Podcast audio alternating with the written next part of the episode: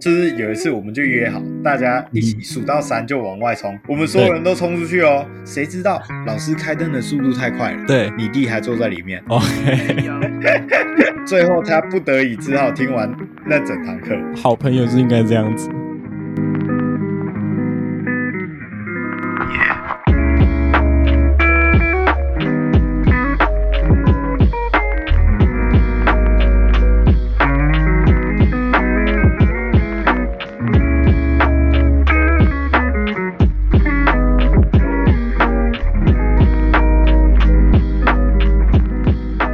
威哥，威哥你在吗？嗨，豪哥，哎，你先稍微自我介绍一下，大家好，我叫喂，现在大概在干嘛？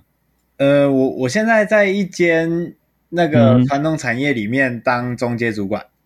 哦，中介主管。对哦，按、你做多久了？我做大概六年多了，六年哦。对哇，哎，很久哎。你是什么时候读书就开始在那边我做？从大学的时候，我那个时候读夜校，然后我从那个时候就开始进这间小工厂，开始从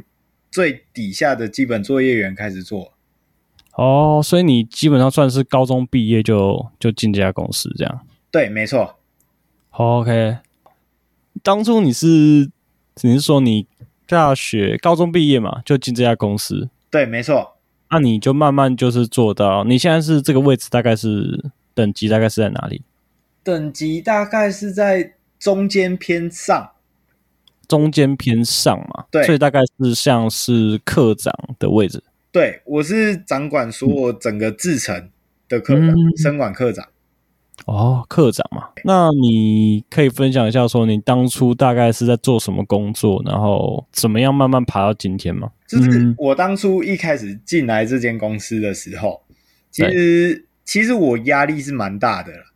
因为对我上我上一份工作，因为老板的关系，嗯所以就是让我觉得曾经有一度让我觉得画图这件事情可能真的诶，我跟大家简介一下，就是呃，威哥他现在主要的工作就是他的专业技能是做机械制图，对他现在是生管，他们公司是在做生产一些呃车刀、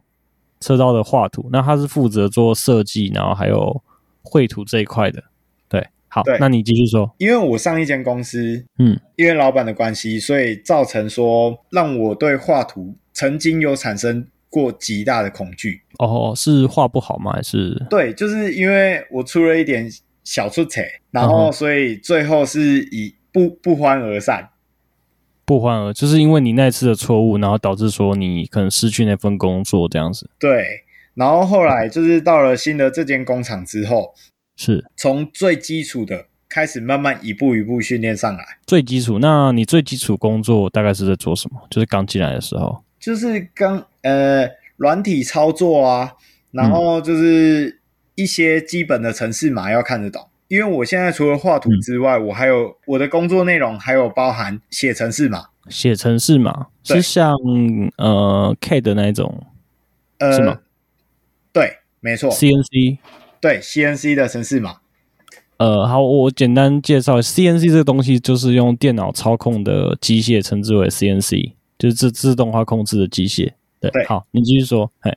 然后那时候就是我们嗯主管、是他曾经跟我讲过一句很重要的话，他说：“嗯事情慢慢做没关系，你先从学会把事情做好开始。”哦，这一句话当时深深的打动了我，因为我上一嗯间公司的老板就是他希望我们可以做到非常快、非常快、非常快的那一种。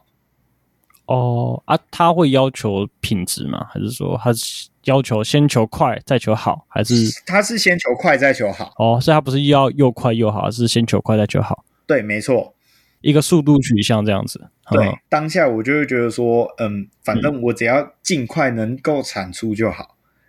可是这边嗯就是完全打破了我所有的观念，新老板他的要求其实跟前老板是不太一样的。对，而且我现在这个老板，他还有嗯灌输一句，就是至今都蛮受用的话，他就说，专业专业是什么？他说，因为我们的我们的工作内容，它需要比较专业的取向，是那专业这个东西是什么？专业是就是你做过的事情，嗯后面的人不需要来担心。这样子，我印象中有听过一句类似的话，就是说专业或者是实力，指的是说你处理事情的能力。这东西的综合就是你对的没实错力或是你的专业，对吧？你认同吗？对，没错，对对对，大概是这样的意思嘛。对对对对对，你后来做了什么样的改变？我就把那个时候我学到的所有步骤，我全部是把它写下来，嗯就哼是一步一步照流程做，做好就就跟你有看过《变身国王》那个高刚吗？有有有，嗯，高是刚每做好一件事情，他是打勾，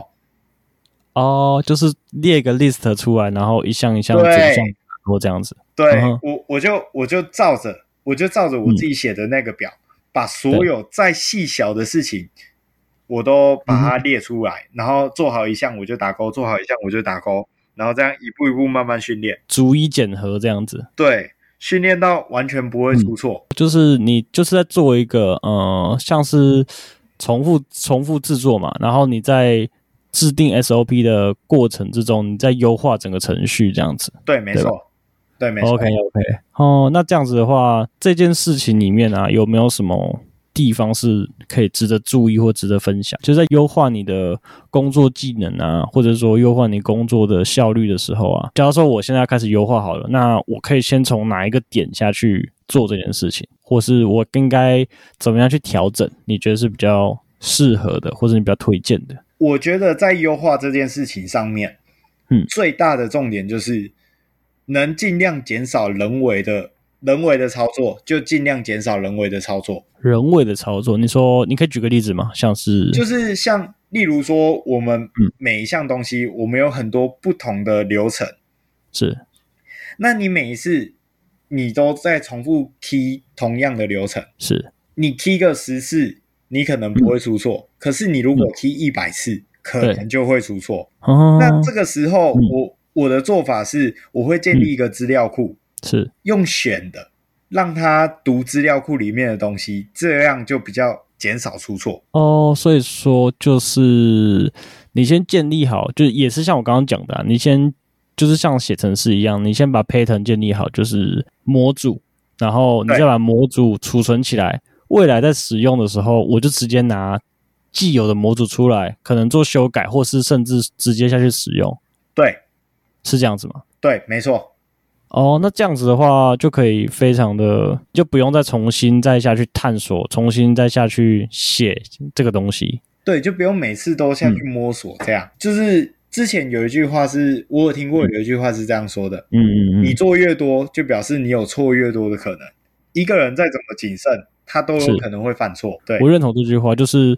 呃，假设说再低好了，你有百分之一的几率犯错，那你再怎么样还是都会有百分之一。对，没错。所以把东西自动化，这也是之前前阵子我那时候在工作的时候，我大三的时候有去过一家大型企业实习。对那时候企业在推一个东西叫做工业四点零，你知道这个东西吗？对，我知道，我知道这个东西，呃那你知道的大概是什么？工业四点零这东西，嗯把所有东西就是慢慢的把它自动化。嗯嗯嗯对我，对我因为我们公司没有跑这个东西，所以我大概知道的只有这样。嗯，对你这个理解大概是就差不多是差不多是这样子啊。简单的说，就是像你刚刚讲的，因为人力来说来做的话，其实多少都会出错。那如果我们以自动化或者是说以电脑化、程式化的方式来做管理的话，其实整个系统 run 起来或者整个制程 run 起来的话，它可以把它的出错率降到最低。对，没对吧错，？这也是工业四点零的一个最大的一个主要的优点。对，OK，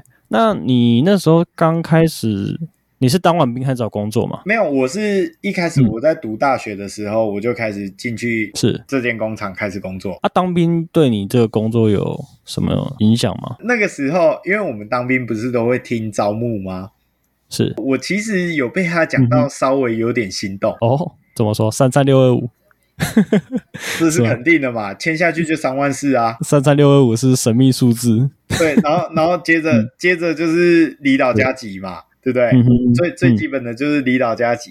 然后接着就是什么几年内存几百万啊，嗯哼哼，对不对？这这些听起来都很诱人，是嗯，直到有一次解铃须还系铃人，对，解铃还须系铃人。对对对对对对，那那个时候，为什么我最后没有签下去的其中一个原因，就是因为大家都抢着要去听招募，对，因为这样就可以不用出操了。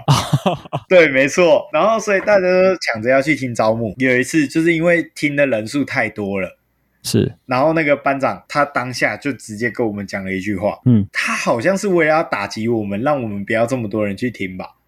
他就对直接跟我们说。你如果觉得你在外面工作可以赚到三万四，那其实你在外面工作会比里面做还要好。哦，嗯，他怎么这样说？他就说，因为你在里面，你自由也被限制住了，那你为什么要签下去？然后我当下就听，哎，奇怪，你不是来招募的吗？是，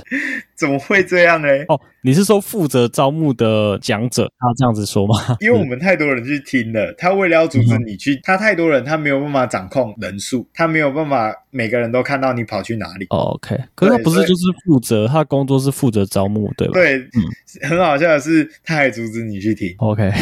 对， 那时候招募确实是蛮多人去，然后就很很心动。就是几年内存几百万嘛啊，然后你退休后又又可以有多少钱这样？所以那时候你有觉得说，其实从军也是一个不错的选择。我那时候本来有点心动，对想要签下去是。后来因为我自己一直都有一个梦想，就是之后嗯我自己能够开一间工作室，对专门在接画图的案子哦这样。 OK，对，嗯哼所以我后来为了为了这个梦想，所以我对选择就是出来继续工作。所以你就是有一个对于工作的愿景存在啊。对，没错，因为当兵的话，其实算是，嗯，我是觉得它算是一个不错的选项，但是成长的空间会稍微比较受限制一点。就如果要发展的话，就可能不是那么适合。哦，对，对对对对，那你觉得如果说我要挑选适合自己的工作的话，那我应该怎么下去挑？当初你怎么选的？当初我在选择画图这个工作的时候，其实、嗯其实就跟大家一样啦。我那时候一毕业的时候，我自己也觉得很迷茫。当然，那对时候一毕业的时候，一定都是想说，嗯，那我应该是要挑选跟我科系有相关的，嗯啊，不然我之前读这么久是要读什么意思的？正常人都会这样想。可是经过我大学这四年来，然后再加嗯上大学毕业后这两年来、这六年来的工作经验之后，我个人觉得多方尝试，你至少，嗯假设你今天要去刺青好了，是那你就直接一毕业你就直接去学刺青。嗯哼就算你做了一年之后，你觉得你对这个工作你不满意，是至少你知道我自己不适合刺青了。嗯哼哼你不会哎、诶那我做了一年之后，我对这个东西不满意，那我就继续做下去。 ，OK。对，所以你觉得其实时间成本是还好的，我觉得在三十岁以前吧，三十岁，对，可以做多方的尝试。所以你觉得三十岁是一个门槛这样子？对，我觉得三十岁是一个门槛。你在这中间，你有多方的尝试之后，我们我觉得像我平常我有在面试，嗯对我会觉得说你在超过三十岁。是或者是超过三十五岁以后，你还在找工作，那是不是你本身自己也不知道你自己到底想要什么？我有听过一个说法是，其实三十五岁是一个对于找工作不友善的一个门槛，就是超过三十五岁，其实你在职场上面很难找到一个，就像你讲的嘛，大部分的企业会觉得说，其实三超过三十五岁的人还在应征的话，那他是不是其实没有办法很稳定的在他的专业领域里面，就是做升迁啊，或者是稳定的发展？对，没错你，认同吗？我认同。我觉得可能是因为现在以台湾普遍社会来说的话，对于高年龄的求职者其实是不太友善的，也就是你刚刚讲的这个状态。对，所以我个人认为，你如果一毕业的话，你不一定，因为毕竟你跟你现在的科目，假设你有读大学是，你跟你现在的科目你已经相处四年，就算没有兴趣，你也有一点底子。嗯哼，那我个人认为，那你一毕业的时候，你可以多方尝试，嗯说不定你一开始在选你这个科系的时候，当然你如果到最后嗯跟这个科系培养出兴趣，当然是最好，那就直接找相关的工作当然是最好。可是假设你一开始在选这个科系，你是迷茫的时候，那我嗯建议你，你出来的时候可以多方尝试，说不定你会找到更好的兴趣。哎，那我想问一个情况，嗯哦、我当兵的时候，我林兵是那种，哎，我这样子讲好了，他绝对没有办法从事他所读的科系的工作，怎么说？他是一个体能不太好的人。对，然后他也不擅长运动， 但但是他读的是休闲运动系，呃 他就呃，他那时候就也是一样问了我这个问题，因为其实当兵的时候我很喜欢就是让大家接受大家的智商，就是询问我说。呃，请问他要如何找工作、如何求职这方面，因为我那时候已经有些想法了，对所以我我也是蛮愿意跟大家分享我的想法的。对然后他那时候就问了我这个问题，那最后你怎么说？我就跟他说，有点类似你的说法。我跟他说，那既然专业不是你能够做的工，你的专业不能拿来当做工作嘛？对啊。还有他讲一句 有点奇葩的话，他说：“我读了四年，我不知道我在读什么。” 呃，我想这应该是蛮多，除了他之外啊，其实我也碰到蛮多人是这个状态的。对啊，很多人都是这样，所以就是嗯你读了四年之后，你反而对你的未嗯来更不知道该怎么办。对，然后他们就来问我说这个问题。如果说，当然可以直接跟他讲说多方尝试，但是我觉得这可能稍微比较模糊一点，我就给他比较具体的建议。我问他说：“那你有没有兴趣，或者是你觉得你想要做的工作？”我直接讲你有没有想要做的工作，一般人一定会说没有，对吧？啊，结果那我就跟他讲说：“好，那我这样问你，你有没有绝对不想做的工作？你先把绝对不做的删掉，剩下的就是哦，删去法的概念，哎，反过来嘛，反其道而行。”对如果你没办法想到你想要去做的，那你就把你绝对不想做的先提出来，把它删掉，然后再下去挑选剩下来的那些，然后再一个一个尝试，再从里面挑一个你最能接受的去尝试。对，因为一般来说的话，你什么底子都没有，能找到的工作其实有限的，大概几个状态啦，一个就是薪水很少，但是相对发展性高；另外一个就是门槛不高，但是是靠劳力的工作。对对，或者是可能是一些比较非正派的工作，反正就是嗯，状态来说的话，其实比较不稳定。对，没错。 OK，好，那我们先休息一下，诶，听一下你推荐给我的歌单，我们挑一首歌来听。你猜我会挑哪一首？ 困在台北，在台北是不是？对嗯太厉害了，不是这没么错准吧？严爵嘛，你们最爱严爵了。哦，对，没错，我们去唱 KTV，你每次都把严爵点一整夜。这是肯定的啊，每次都把唱到天亮。好啦好啦，那我们先来听这首歌《困在台北》。这首歌是来自严爵的《困在台北》。当初你怎么会想要推荐这首歌？我觉得这首歌就是、嗯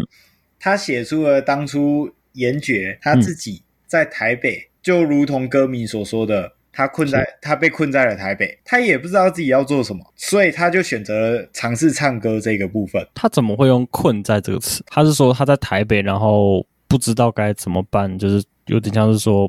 无法发展这样子吗？是这个状态吗？他一开始一呃从读书那边，他就一直在台北生活着。是，然后就如同他歌词说的一样，就是他身边的朋友啊，就是都出国发展啊，是，爸妈都在高雄那边，是，所以他只有他自己一个人，因为为了要唱歌，所以他自己一个人留在了台北。哦，所以这首歌是他已经决定说他想要在台北做音乐。对，然后结果唱了第一首歌之后，发现哎大卖第一首歌是他那时候成名曲是什么？哦。他那个时候一开始最有名的就是大家都有听过的《好的事情》，哦，对对对，那个时候很红这首歌，对，好的事情嘛。然后还有那个爱是咖喱嘛，我那时候对他的印象，那个严爵啊，他那时候不是做了那个《拜权女王》跟《下一站幸福》这两部台剧的配乐，还有一些插曲嘛。哦，我知道你是说全剧都是他作曲的那一那一部嘛？对对对对，就是他那一阵子啊，那两部戏都非常的红嘛，对不对？对算是台剧史上就是最成功的其中几部。我最喜欢他的歌曲的原因，是因为我觉得嗯他的歌都是有给那种、有给人那种很正面、很励志的那种感觉，就是词的部分这样子，还有曲的部分都他都是以一些比较轻快的方式下去对来带出他当时迷茫的心情。我自己是蛮喜欢他，就是他歌曲里面的氛围。对我觉得他的歌曲很适合拿来当做电视剧啊、电影的配乐啊。哦，对，没错，对对对对对，我觉得他这个部分是他的强项啊。对啊，不过说到严爵，就是在音乐圈里面，大家常常会开他玩笑，就是说他是感冒歌手。 你知道这个梗吗？这这这个我倒是第一次听到。就是他他现场嗯，稍微比较没有那么稳定。他常常就是就会说，哦我我今天感冒， 哦，然后只要被人家说，他只要被人家说，哦，我表你今天怎么又好像没有那么稳定，他就会说我今天感冒。哦所以大家称之他为感冒歌手，就是只要说不好听，对，只要他今天表现不好，他就会说我今天感冒。有这个这个我知道，对对他对，嗯之前在唱演唱会的时候啊嘛，演唱会我觉得不至于啦，因为演唱会是大场的嘛，可能像是商演啊，或者是一些比较小型的演出。校或者是校园演唱会之类的啊，对对对，这种这种现场的状态会比较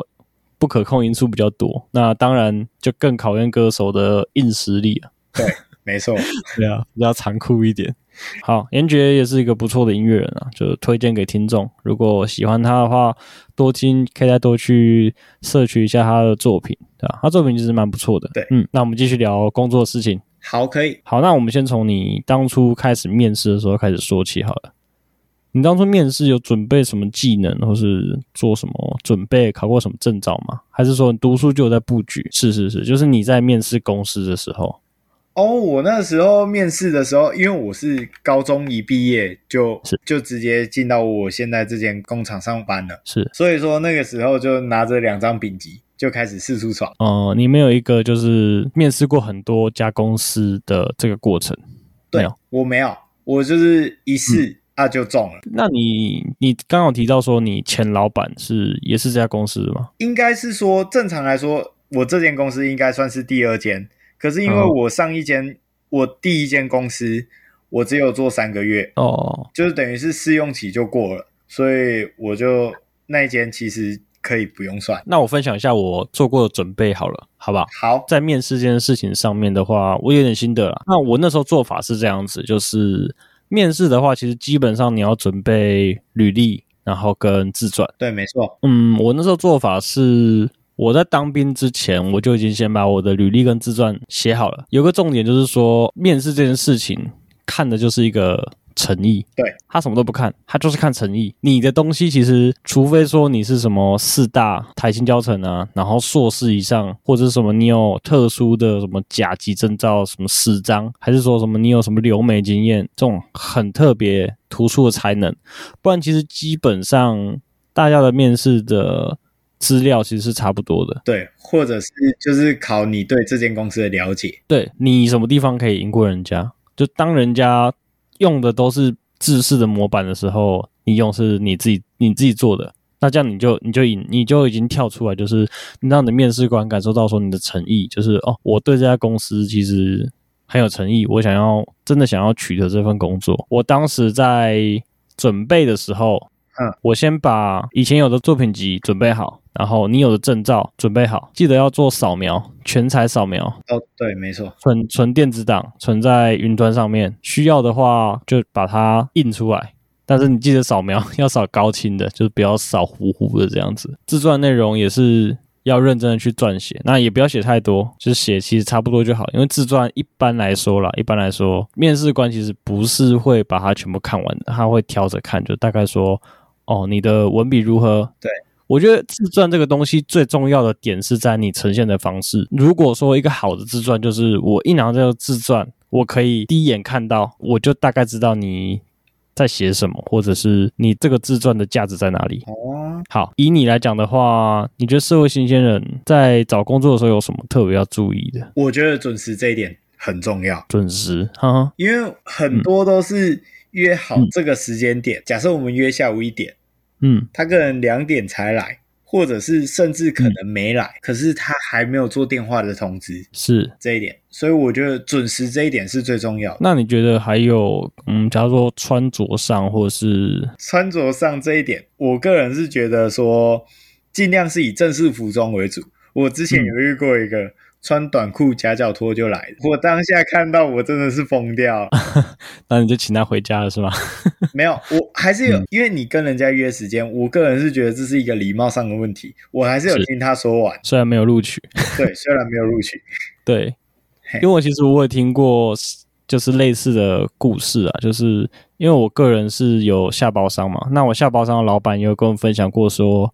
他们公司也是一样在真人，那有人跟他约面试，假设他约五点，然后他七点打电话跟他说，我能不能七点半到？ 那哇，老板当下那个老板的心情可想而知啊。对，然后我那个 好，下一页。当时他就跟我分享这个故事，他就说啊，啊你怎样不？我可以唔免来啊，我叫来啊，再搞公七点半会来啊，想喏。这是肯定的啊。所以我觉得现在最重要的，你面试第一点做到的就是你要准嗯时，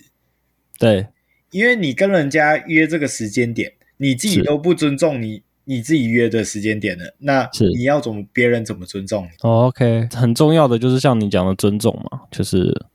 也是像我刚刚讲的诚意，对，没错，真的就是讲求诚意啊！你有多想要这份工作，你愿意为它表现出多好的自己，我觉得这个就是面试官主要想要看的东西。对，或者是你当下展现出多强的企图心，这然后样啊企图心这一点，对啊，我也觉得是蛮重要的。哦、履历跟自传啊，有一些小小配博可以提供给大家参考一下。嗯，第一点，我觉得履历上面大头贴照是一个很重要的东西，就是它算是你给你的面试官的第一个印象。对，没错。我如果在一零四上面，它不是有一个企业配对的吗？是我只要看到没有大头贴的，我一律刷掉。哦，是这样子。对，就是因为你连最基本的讯息你都没有给人家了，嗯嗯嗯。这样我连跟你面试，就是我个人是觉得没有必要。对，好。那我之前有听过那个，也是找工，我们学校安排找工作的演讲。我觉得讲者讲有一个很很特别的一个论点啊，哼他说：“好，我现在这样问你好了，你假如说你现在要拍一张大头贴照，你会注意什么地方我会注意我有没有做的正？”，我觉得这个点应该是基本上啊，你只要去照相馆拍，它这些技术上的东西，它应该都会帮你 handle 好。我觉得这不用太担心。对他他当时讲了一个点，就是说你要穿着像那个行业的人，你只要穿得像那个行业的人去拍大头贴照，然后把你照片贴在上面，面试官看到就会觉得说，哎，你穿这个样子跟我们的行业很合，他就会对你的印象比较好。这个想法好有趣哦。对啊，很有趣啊。但是我我想一想，很有脉络，对吧？对，没错，就是我没有想过说，连在大头贴照上面都可以，其实可以做一些小巧思。因为你想要做什么事情，你必须要先像什么事情。呃，假设你今天是要去实验应征实验室，那你可能穿个实白实验白袍，然后去拍个照。对，那他看到哇，这个人穿着实验白袍，那他肯定是该科系毕业的吧，或者是或者是可能之前有过类似的经验， 哼哼哼哼，对，至少就是他会觉得说他有过相关的背景啊，或者是说可能他会有一种亲切感啊，就是纵使你没有专业的辅助或怎么样，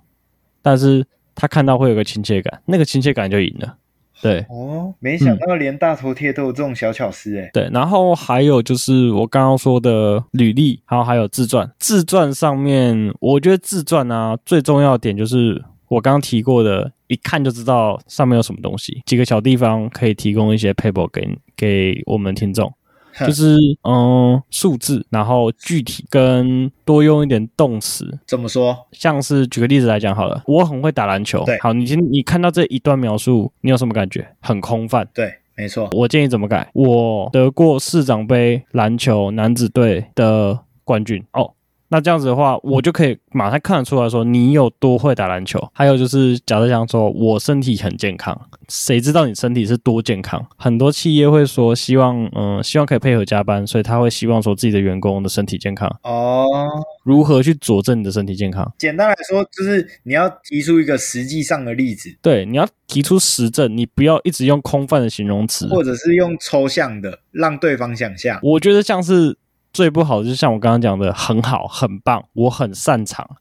那是多擅长、多好、多棒。就是你要用一个数据化的东西，或者是用你的作品下去做呈现，假如说我会写作，那你要想说我有过什么作品，那你可以把你的作品。就是可能一起附过去给他，或者是说我的作品有得过哪些比赛的什么名次，那这样子的话，我可以明显的感受出来说，哇，你真的是有或者是有在这能嗯力下面下过苦功。就是你在自传在书写的时候，你就可以把它做一个分段，然后多使用数据化、形象化的一个写写作方式来书写你的自传。我觉得这蛮重要的。还有记得一定要分段， 一定要分段。哦，对，这个很重要。蛮常有朋友来请我帮忙他修改他的自传。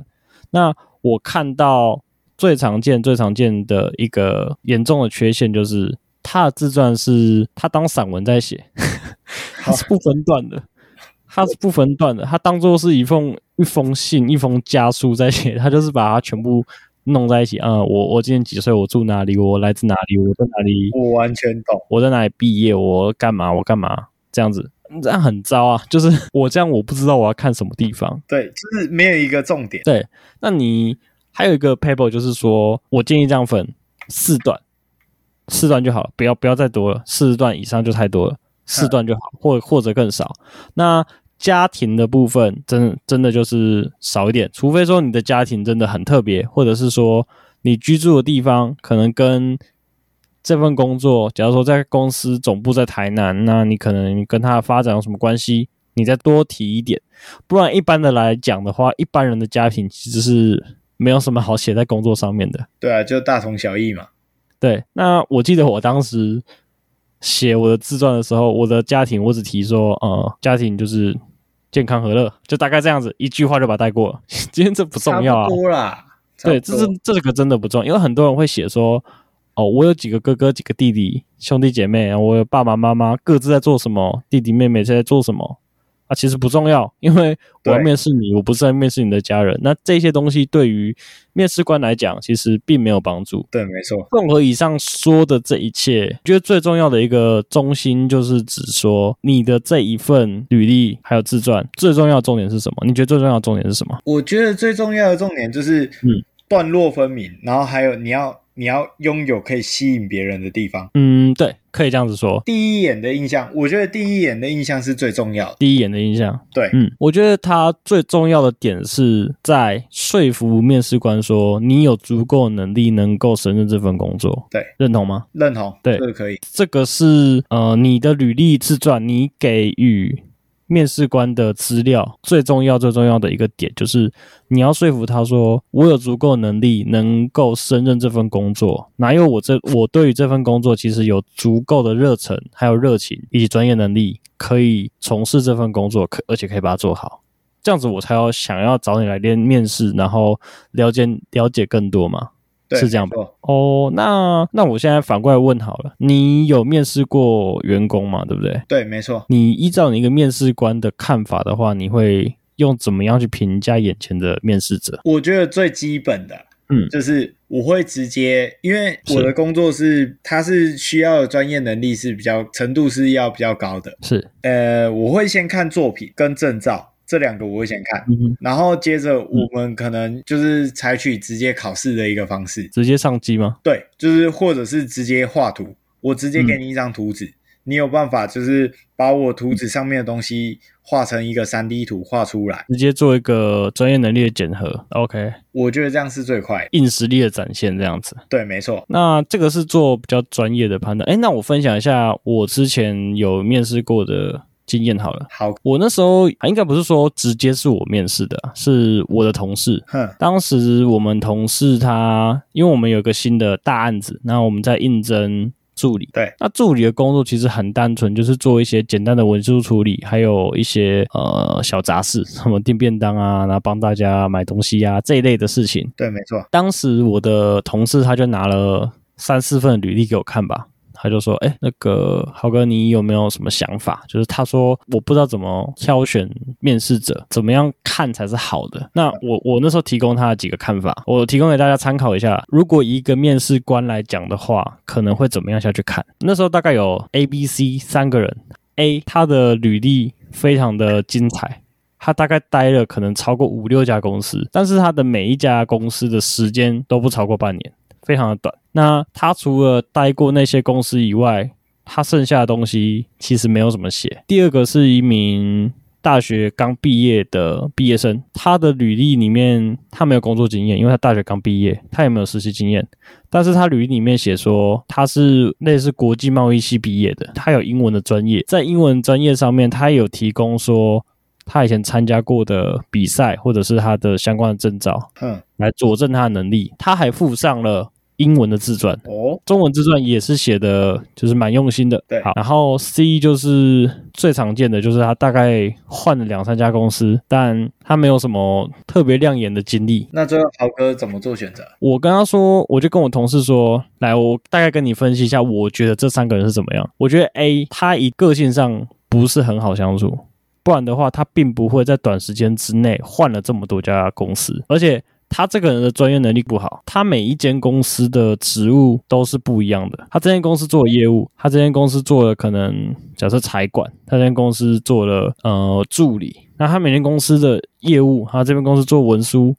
他每间公司的专业都不一样。那他怎么样会有一个专业能够说服我说他有办法在这份工作可以得到一个很好的发挥。对这个人，你就可能就不用找他来了。对，那 B 面试者很棒，如果是我，我就我就会选他。你看嘛，其实 A、B、C，因为这份工作要求的能力并不会很高，对，刚毕业的新鲜人，他会相当之有热情。呃，对，而且他他会相当有热情。那热忱对一间公司来讲，或者是这个工作来讲是非常需要的。对，还有一件事就是，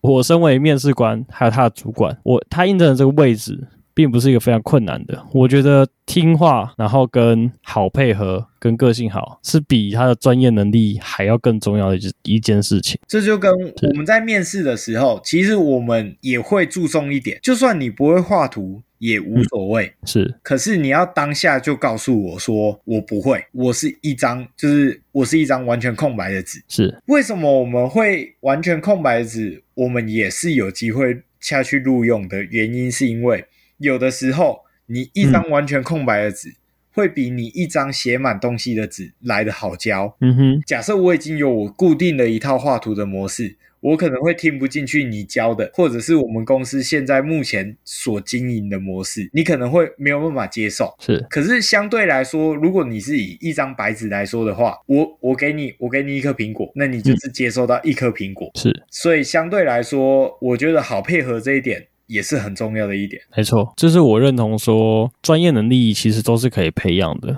那待人处事这一点的话，那可能是这个人他，先天具备来的 对江山易改，本性难移嘛。对，没错啊，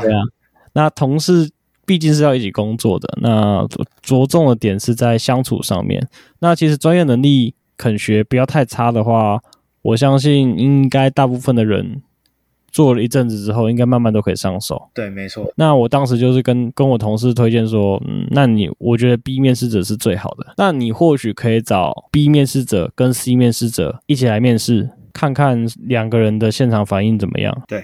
然后再下去评断说，或许 B 面试者跟 C 面试者之间再挑选一个。那挑选的点还有就是他们要求的薪水，那这是以公司的考量啦，对啊，那对是算是公司营运的一个 现实面，因为薪水毕竟是成本，对啊，对，那当没然是嗯错，要要达到最好的效果，还是要兼顾一下现实啊。我有跟他们提说，他有办法提出一个方案，说服我说他值得拿这个薪水，他有办法说服我，那我就当然能够给他这个薪水。对，没错，合对情合理啊。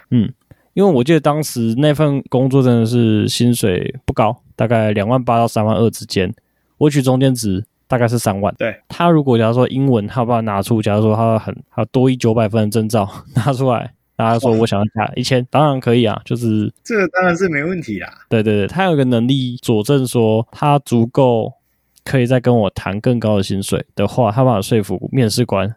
那这样子的话，他才能够真的有办法获得一个比较高的待遇，这样子对啊。其实蛮多朋友会来跟我抱怨说，他怎么感觉他面试的时候，为什么主管给他谈的薪水不够高，他不满意？我就反问他一句说，那你觉得为什么他要给你那么高的薪水？我觉得这种东西就是常常会发生在你没有意识到你自己，其实或者是你没有意识到你的实力已经跟不上你的薪水。是对，我觉得常常会有这个问题出现，就是像我们公司，我们公司也有一些职员也是遇到相同类似的事情，是就是他会觉得说，那我在这里做了这么久了，可是是我的薪水怎么还是只有这样？可是他忽略了一件事情，是，你一直都是在做重复的一个工作，你没有有所突破，嗯，对，所以你的薪水当然理所当然的一直维持在这个，就是可能可能跟你刚刚说的一样，可能三万出、三万一、三万二那里。嗯，我觉得你可能过一段时间，你就要开始审视自己。嗯，假设说你要你有那个企图心的话，你可能过一段时间，你就要审视自己。哎，我今天在公司有没有学到新的东西？嗯哼，那如果没有的话，那是不是我应该要找点新的东西来学？哦这样，就是自己去发掘新的东西，这样子对对对对对，我觉得这是很重要的一环。让自己保持不断的成长。你的实力永远要盖过你的薪水。就是之那个贾博士说的那句嘛，求知若渴嘛，对不对？对，没错。对啊，我认同这一点。就是呃，回到我最开始提到的，就是说自传写作的那个技巧，我觉得这个也是在谈薪水的时候的一个精神所在。你谈这个薪水。为什么你不能跟我说一句你很厉害，所以你就想要得到这个薪水？对，你要有东西下去做辅佐。这句话我我这样子说好了，你不要自己讲，哦，你不要自己讲，合情合理。你很厉害这件事情是要别人讲的，你自己讲那叫碰红，那个叫做吹牛，那个没有人会相信的。你要拿出数据、拿出证据、拿出成绩来说服人家，认同吗？对，合情合理。对，就是应该这样子。对啊，好了，那提以上的经验提供给就是可能现在需要求职或者想要转职的朋友，可以参考一下。如果说你有不知道有些什么想法的话，那以上有蛮多的点可以稍微注意一下，然后祝福大家之后如果有面试的话，都可以顺利安然的度过。